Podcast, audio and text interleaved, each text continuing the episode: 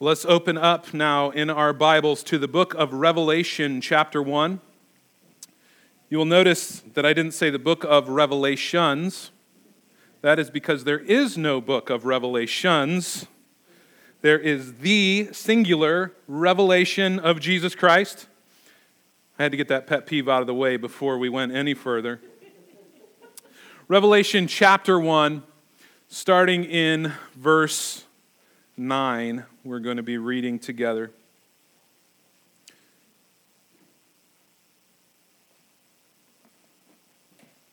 Hear the word of the Lord. I, John, your brother, and partner in the tribulation and the kingdom and the patient endurance that are in Jesus, was on the island called Patmos on account of the word of God and the testimony of Jesus. I was in the Spirit on the Lord's day, and I heard behind me a loud voice like a trumpet saying, Write what you see in a book and send it to the seven churches to Ephesus, to Smyrna, to Pergamum, to Thyatira, to Sardis, to Philadelphia, and to Laodicea. Then I turned to see the voice that was speaking to me. And on turning, I saw seven golden lampstands, and in the midst of the lampstands, one like the Son of Man, clothed with a long robe and with a golden sash around his chest. The hairs of his head were white, like white wool, like snow his eyes like a flame of fire. His feet were like burnished bronze refined in the furnace, and his voice was like the roar of many waters. In his right hand he held seven stars, and from his mouth came a sharp two edged sword, and his face was like the sun shining in full strength. When I saw him, I fell at his feet as though dead. But he laid his right hand on me, saying, Fear not. I am the first and the last, the living one. I died, and behold, I am alive forevermore, and I have the keys of death and Hades. Let's pray together. Almighty God, we do thank you for your living, supernatural, inerrant word. Lord, this good and precious, pure and perfect gift that you have given to us. We pray, Lord, that your spirit, by your word, would accomplish all of your good purposes in us today, that, Lord, dead hearts would live blinded eyes would see. Your people would be comforted, encouraged, strengthened, called to righteousness, transformed evermore into the likeness of our great God and Savior, Jesus Christ. And I pray for myself as I proclaim your word this morning that the words of my mouth, the meditations of my heart, would be pleasing in your sight, O Lord, my rock and my redeemer. In Jesus' name, amen. Well, these words that we've just read are written by the Apostle John. John, who walked with Christ. John, the beloved disciple of Christ. John, who saw and even touched the risen Christ. But as he writes these words now, John is a prisoner. He tells us in verse 9 where he is writing from. He is writing from the island of Patmos. This is a, a volcanic, treeless, rocky little island, and John has been exiled there. He tells us why he's been exiled. He says it's on account of the word of God and the testimony of Jesus. And John, an old man as he writes these words, would have spent most of his time forced to do hard labor in the rock quarries there on Patmos. Now, by the time John is writing the book of Revelation, there's some, there's some debate about the date in which Revelation was written, but whatever that date is, by the time John's writing, the gospel has spread through the whole province of Asia. Uh, much of the rest of the Roman Empire, the gospel has made its way around. Many had believed, many had become Christians. These, these believers knew that before he has, had ascended into heaven, the risen Christ had made a promise that he would return, that he would establish then God's final kingdom. They knew that he had promised to never leave or forsake his people, but as they looked around at what was going on around them, and certainly as John, the beloved disciple, looked around at his environments, it did not seem like that was happening. Instead, the wickedness of the Roman Empire was increasing rapidly. Those who followed Jesus began to be persecuted. This persecution became intense under the Roman Emperor Nero. Nero was a savage monster an evil man, a beast of a man.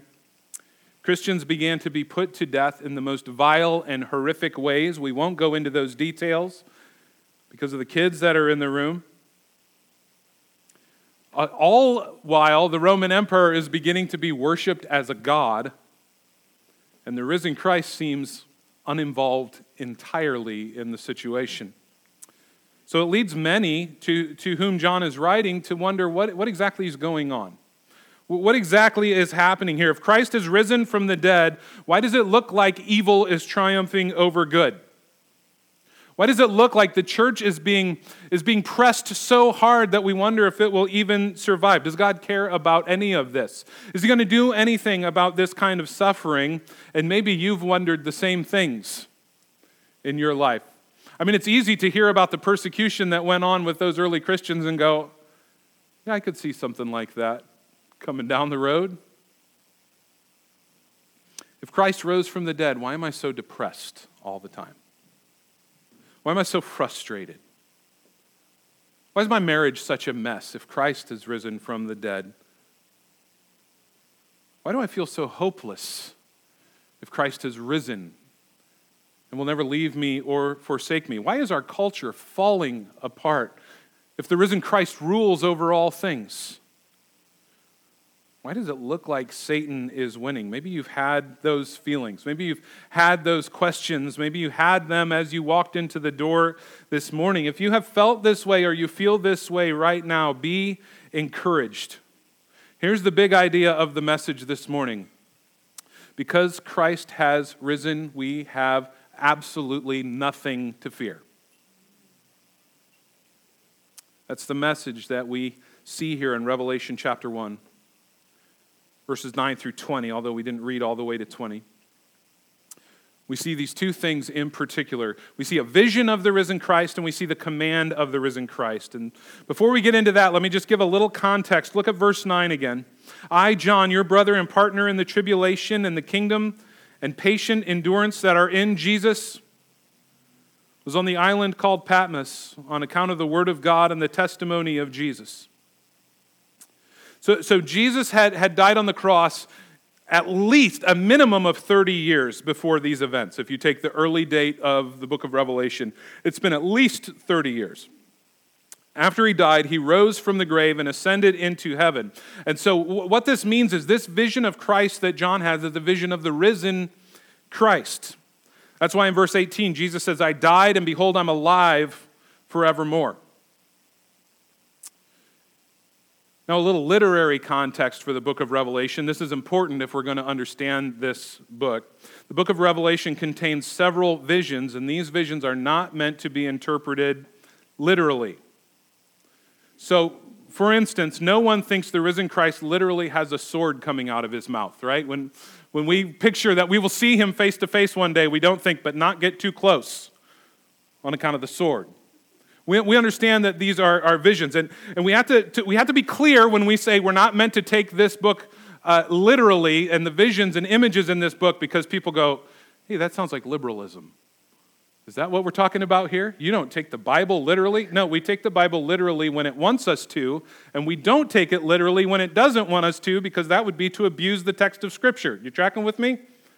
So, so we don't take poems literally because of the genre of literature they are we do take history books liter- literally because of the genre of literature that they are. And so we'll talk a little bit more about that in a little bit. Some, but some really bad interpretation of this book has come from that abuse. The, the Revelation is, the genre is called apocalyptic literature. We don't have this kind of literature anymore. It's an ancient kind of literature, and the apocalyptic genre is all about symbolic imagery. It's like political cartoons. So, so imagine uh, you saw a cartoon and it had a donkey and an elephant. They're roughly the same size. They're standing eye to eye. They've both got some bruises. They got boxing gloves on and boxing trunks on. What, what's that supposed to represent? The political process, right? The Republicans, the Democrats, they're beating each other up. They're going toe to toe. Imagine 2,000 years from now, someone comes across this political cartoon and goes, Apparently, we're meant to believe these two creatures were the same size and they held boxing events between them. that literal interpretation would be an abuse of the meaning behind that imagery. Tracking with me? We have to keep that in mind when we, when we come to the book of Revelation. So, like political cartoons, if you try to interpret this vision literally, you're going to miss the point entirely. This vision, eh, vision is not meant to tell us what Jesus looks like. If we could just draw this, we'd have a pretty good idea. No, that's not the point of this. It's not meant to tell us what Jesus looks like, it's meant to tell us who Jesus is. That's what we need to know. So we can't get bogged down in the details in that way. The, the, the, idea is what's the big picture? What's this trying to teach us here? With that in mind, now, let's look at John's vision of the risen Christ. Verse 10 I was in the Spirit on the Lord's day, and I heard behind me a loud voice like a trumpet saying, Write what you see in a book and send it to the seven churches to Ephesus, to Smyrna, to Pergamum, to Thyatira, to Sardis, to Philadelphia, and to Laodicea. Then John describes in vivid imagery his vision of Christ. And what is it that we learn about the risen Christ from this vision? Well, several things. One, the risen Christ is present. There's such encouragement here. Look at verse 12. Then I turned to see the voice that was speaking to me, and on turning, I saw seven golden lampstands. And in the midst of the lampstands, one like a son of man, clothed with a long robe and with a golden sash around his chest. The book of Revelation has a repeated pattern that goes through the whole book where John hears something and then he turns around and looks at what he just heard. And oftentimes, what he hears and then turns around and looks at, what he sees is very surprising in light of what he heard, hears. Sometimes he, he hears a, a, a lion, a mighty lion, and he turns around and sees a lamb. It, it's surprising what he sees. Well, what John sees this time when he turns is the risen Christ standing in the middle of seven golden lampstands. Now, verse 20 tells us what those lampstands represent. These lampstands represented the churches. So he says, Write a letter to seven churches, and then he stands in the middle of seven lampstands, and John says, Those lampstands represent the churches. This letter is addressed to seven churches, and Jesus is standing in the middle of those seven churches. And again, Revelation is a highly symbolic letter, uh, letter that is written. It's apocalyptic. And so the number seven symbolizes fullness. So these seven churches that John is writing to, they represent all the churches of Jesus Christ throughout all of history. Further, the book of Revelation is filled with Old Testament imagery. If we don't understand the Old Testament imagery in the book of Revelation, we're not going to understand what John's trying to tell us in this book. And so verses 12 and 13 borrow from the Old Testament picture of the role of priests. The priests had a vital job in Old Testament worship, and part of what they were responsible for was to make sure that the lampstands in the temple never burned out. And so we see this priestly picture of Christ. Jesus, the true, the perfect high priest, is the Lord of the church. He will not allow the lampstand of his churches to burn out. He will ensure that the lampstands of his church are always burning brightly for his glory in a dark world. Is that not encouraging? And notice where Jesus is standing.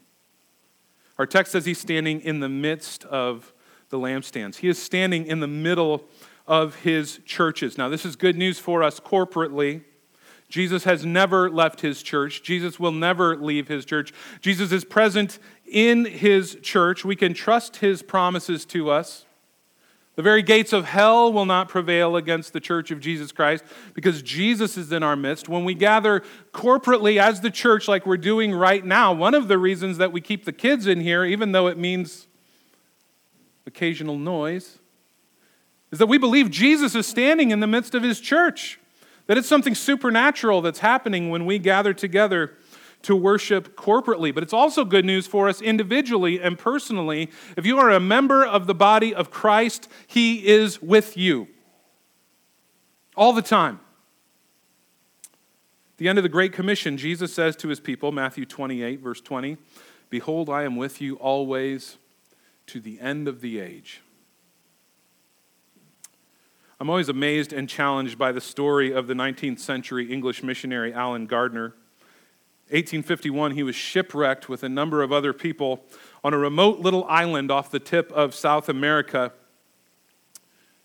And everyone in that group starved to death, one by one, slowly.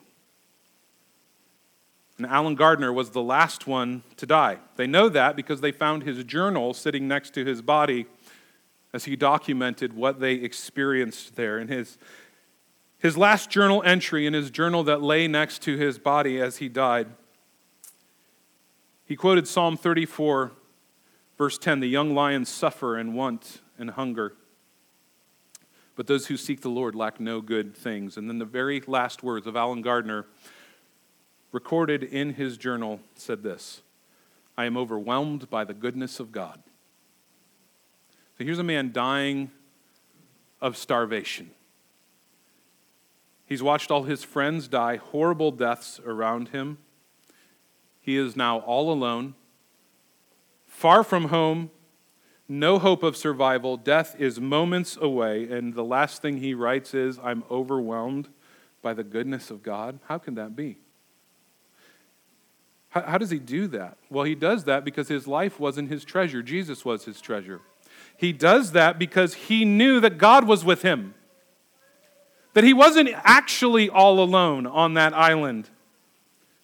No, no, no matter, friend, how hard your life is, no matter what struggle you're facing, even if you're starving and marooned on a deserted island, if you are a child of God, if you are a member of His church, if you are a member of the universal body of Christ, the risen Christ is present with you, even in depression, even in pain, even in the loneliness. He is with you. He hasn't abandoned you. The risen Christ is present with us. That is such good news.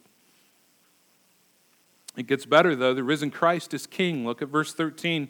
In the midst of the lampstands, one like the Son of Man, clothed with a long robe with a golden sash around his chest. Jesus here is not only performing a priestly duty, he's dressed like a priest, but that's not the focus. The focus is this title. He's described as one like the Son of Man. And many of you, I'm sure, know this. Son of Man was Jesus' favorite self designation in the Gospels.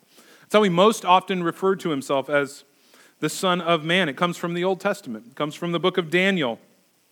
Daniel chapter 7, verse 13 I saw in the night visions, and behold, with the clouds of heaven there came one like the Son of Man, and he came to the Ancient of Days, was presented before him. Daniel's vision here is a vision of the ascension of Christ. Forty days after Jesus rose from the grave, he ascended to the heavenly throne room. He appeared before his heavenly Father here in Daniel, called the Ancient of Days. And in light of his resurrection, Daniel tells us his father gave to him a kingdom. Verse 14 of Daniel 7 describes this kingdom. To him was given dominion and glory and a kingdom that all peoples, nations, and languages should serve him. His dominion is an everlasting dominion which should not pass away, in a kingdom, and his kingdom one that shall not be destroyed. It's, Jesus' kingdom is a glorious kingdom, a universal kingdom made up of people from every tribe, every nation, every ethnicity, every people group. It's an eternal kingdom that will last forever. The risen Christ, the Son of Man, is ruling and reigning right now. Right now. It doesn't matter what we see with our eyes as we look out at the culture around us, this is what's true. Nero, Domitian, who followed him, which, which, who only escalated the evil, Stalin, Napoleon, Hitler have all come and gone. Barack Obama, Donald Trump, Joe Biden, America for that matter, will come and go, but Christ's kingdom will last forever. He hasn't fallen off of his throne. He hasn't been deposed. He hasn't become complacent. He is ruling over all things with power and authority, and he knows exactly what he's doing. Nothing can happen in all the universe unless he allows it. He is ruling to that degree. He is the ultimate sovereign. Because Jesus Christ rose from the grave, he is ruling over all things meticulously. And hear this that means the events of your life. It means nothing is meaningless in your life, no detail is without meaning. No detail is separated from his good plan for you. This is such good news. And there's more. The risen Christ is wise. Verse 14 the hairs of his head were white, like white wool, like snow. In this vision, the risen Christ has white hair, white like wool and snow. In, in, other words, his hair in this vision is a brilliant white. That's the, the picture here. It's another reference to the Old Testament. Again, we're not supposed to hear this and think, so if I draw a picture of Jesus, I need to make sure the hair is white. Great, Note, noted. You shouldn't draw a picture of Jesus, by the way.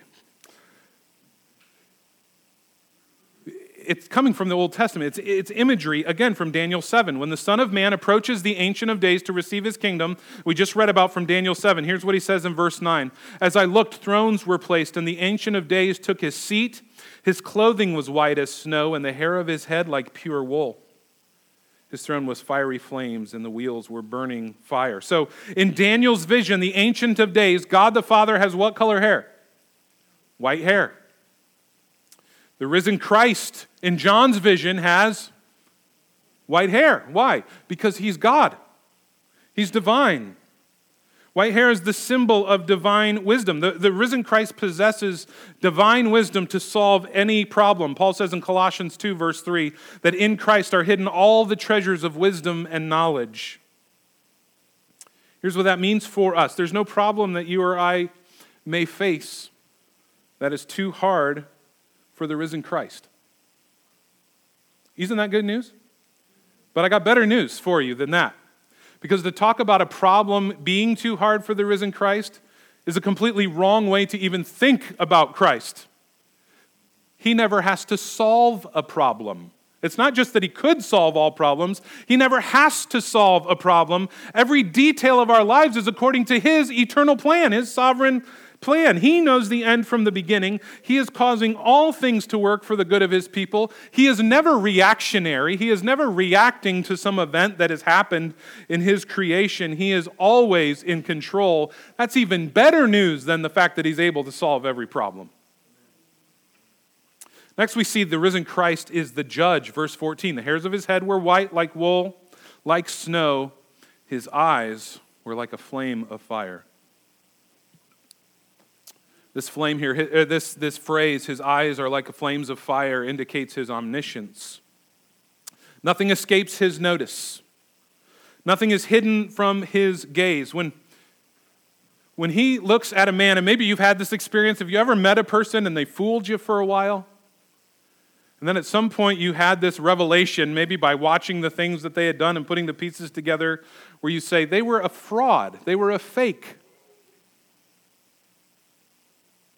No, he's, Jesus sees through every facade.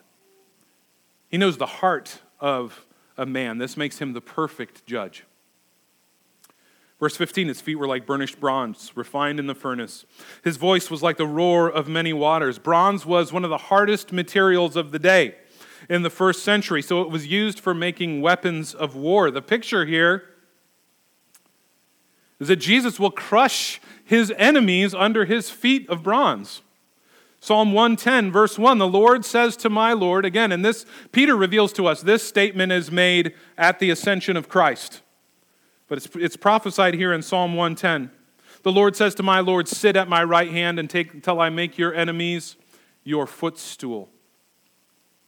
1 Corinthians 15, 25. He must reign until he has put all his enemies under his feet. That's what it means for his feet to be burnished bronze. The phrase then, his voice is like the roar of many waters, indicates great power. Maybe you've stood, you've stood by a roaring waterfall or a, or a roaring river, the kind of river you would dare not jump into, and you, you've heard that sound. That's what it's pointing to. Ezekiel 43, verse 2 Behold, the glory of God of Israel was coming from the east, and the sound of his coming was like the sound of many waters, and the earth shone with his glory. Verse 16 says, In his right hand he held seven stars. From his mouth came a sharp two edged sword, and his face was like the sun, shining in full strength. Now, verse 20, if we had read that far, tells us the seven stars are, John says, the angels of the seven churches. There's a little bit of debate about what exactly that means, the angels of the seven churches. It's probably a reference to the pastors of the seven churches because John regularly addresses the angel of the church in his written letter that he sends out to those churches. It's the elders, the pastors of those churches. Angel just means messengers, and these elders, these pastors, were human messengers to the church from the Lord. It's also possible that this is a reference to literal angels. There's, there's an angelic being that is in some form of authority over this church. But whatever the case is, the point is this Jesus controls and cares for his church. Not just his, his capital C church, the universal of all believers who have trusted in Christ. No, he cares for his specific churches. He knows who are his. They're in his hand, is the, the image that we're shown here. He's holding them in his hand. The sword proceeding out of Christ's mouth, again, is symbolic. Most of us are very familiar with the sword symbology in Scripture. It's his word. Isaiah 49 2, he made my mouth like a sharp sword. Ephesians 6, verse 17, the sword of the Spirit, which is the word of God. Hebrews 4, 12, for the word of God is living and active, sharper than any two edged sword, piercing to the division of the soul and the spirit and the joints and the marrow, discerning the thoughts and intentions of the heart. Revelation 19, 15. From his mouth comes a sharp sword with which to strike down the nations. He will rule them with a rod of iron. He will tread the winepress of the fury of the wrath of God the Almighty. God's word searches hearts. God's word judges rebels. Christ will judge the world with his word, and none will escape his judgment. In fact, in the book of Revelation, we see things that they sort of cycle and ramp up, and it looks like there's going to be this major standoff. And, and the world even has this kind of picture, right? You hear about Armageddon and you hear about these things, and it's this colossal battle between Jesus and Satan, the forces of evil and the forces of God. And it's this epic battle, and we hope things go the right way. When we read the book of Revelation, things ramp up, and it looks like this colossal war, and then, like, Jesus says something and it's over. There's no epic battle to be found here because of this sword that comes from the mouth of the risen Christ. So, we learn several things from John's vision. The risen Christ is present. The risen Christ is king. The risen Christ is wise. The risen Christ is judge. This is a glorious vision of the risen Christ. Powerfully demonstrates to us that Jesus Christ is alive and well. He has risen from the dead. He is clothed in power and majesty and glory. And John, as he writes this in the middle of oppression, exiled to a life of hard labor on the island of Patmos, John needed to hear this. What he writes, he needed to hear. What God was revealing to him in this vision, he needed to hear. He needed to see the glory of Christ. And friends, we need this. We need this too. I, I, it's, it's striking the language that John uses here in verse 9. I, John, your brother and partner in what? The tribulation and the kingdom and the patient endurance that are in Jesus. Why would we expect something different than that? If that's what we have in Jesus, the tribulation, the kingdom, the patient endurance, we should expect these things. That's why we need this vision of the risen Christ. But what should we do in light of this vision?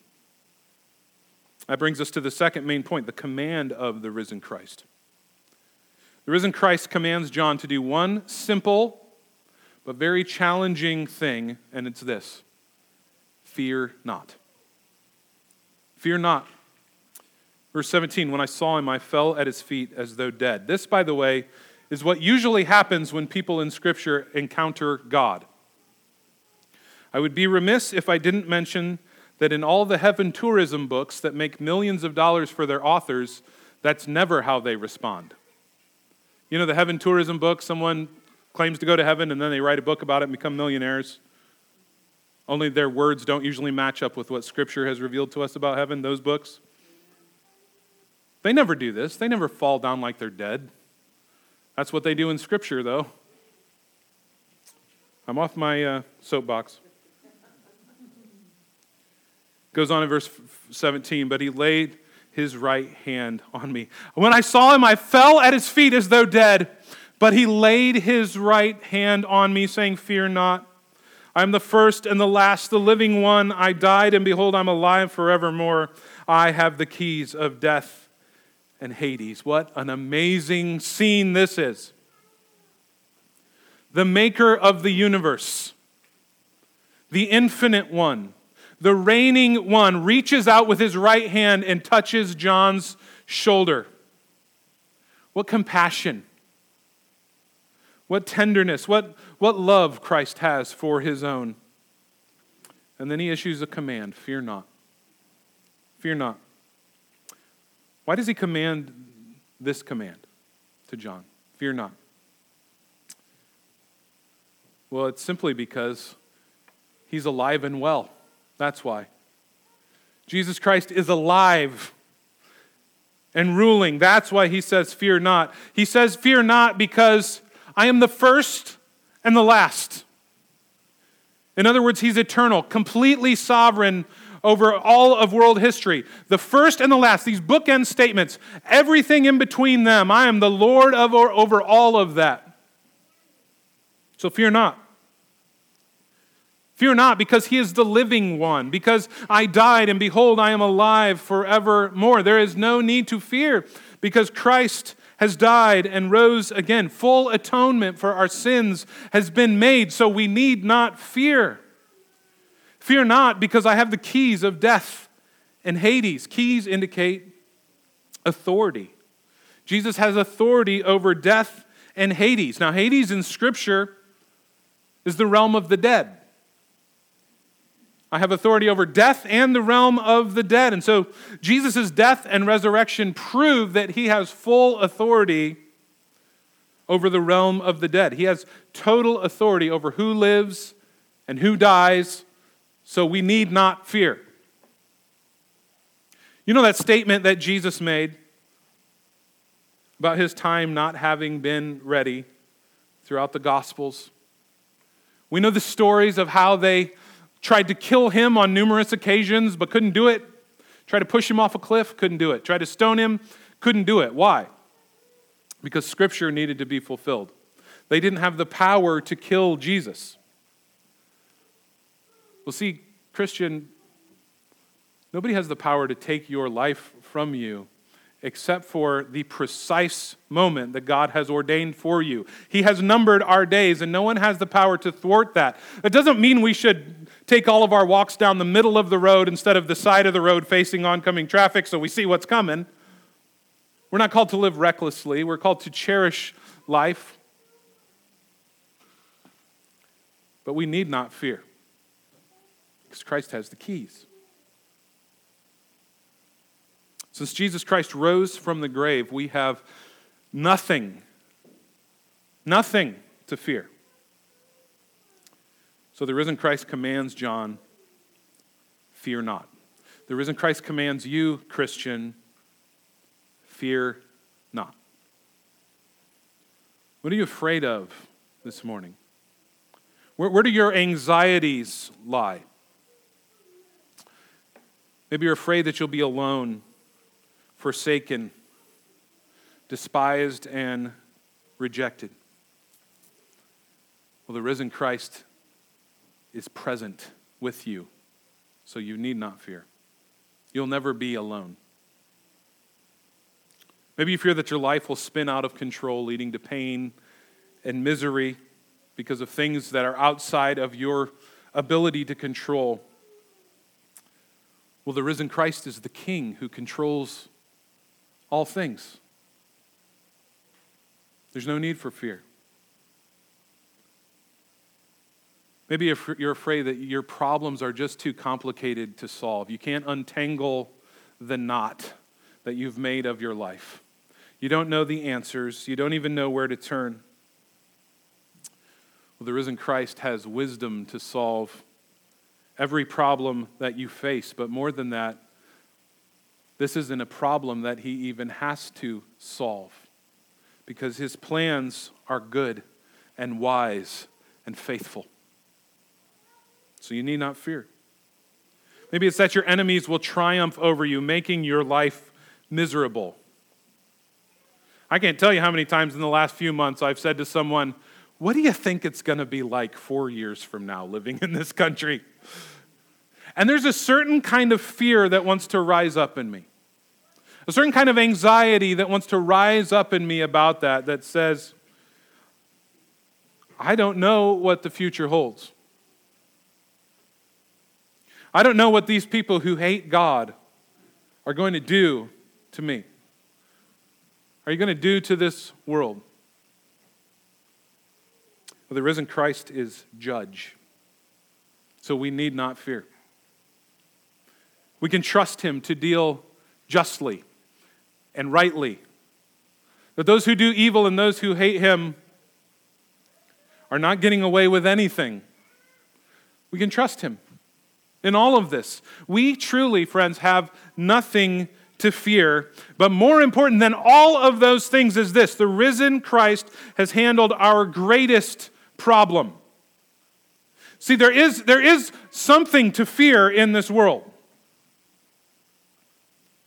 Verse 17, again, the second half says, He laid His right hand on me, saying, Fear not, I am the first and the last, the living one. I died, and behold, I'm alive forevermore, and I have the keys of death and Hades. Jesus, through His life and death and resurrection, has provided a way of escape for us from the powers of sin and death and hell. But this way of escape is only available to Christians to those who have trusted in him. If you are outside of Christ, you have great cause to fear every single thing we've talked about this morning, and on top of all of it, the just wrath of God that will surely be poured out on your sin.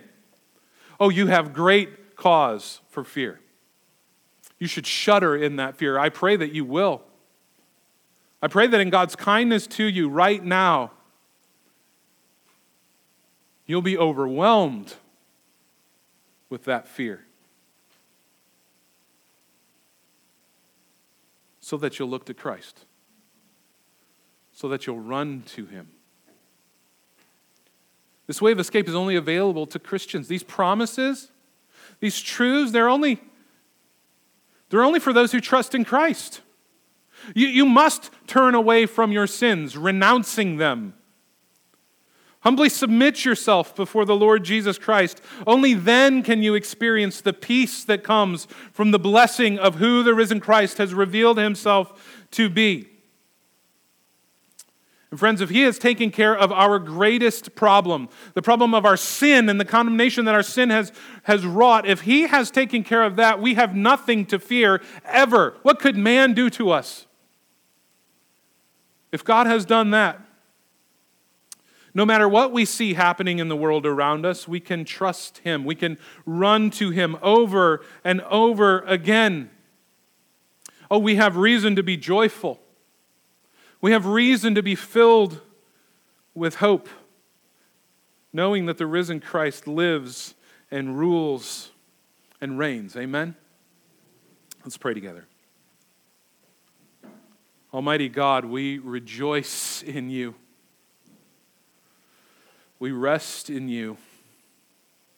We find all of our hope in you on this Resurrection Sunday. We glory in the risen Christ.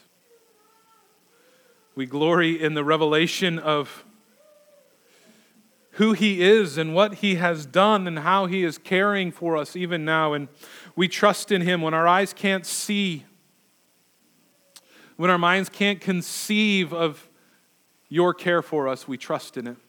We stand on the truth of your word. Lord, I pray for those in particular who have not found redemption in Christ. They've not trusted in Him. They are still in their sins. I pray, Lord, in your mercy, you would save them, even this morning, even right now, in this moment. By your Spirit, you would call their name. You would give to them the gift of repentance, genuine repentance.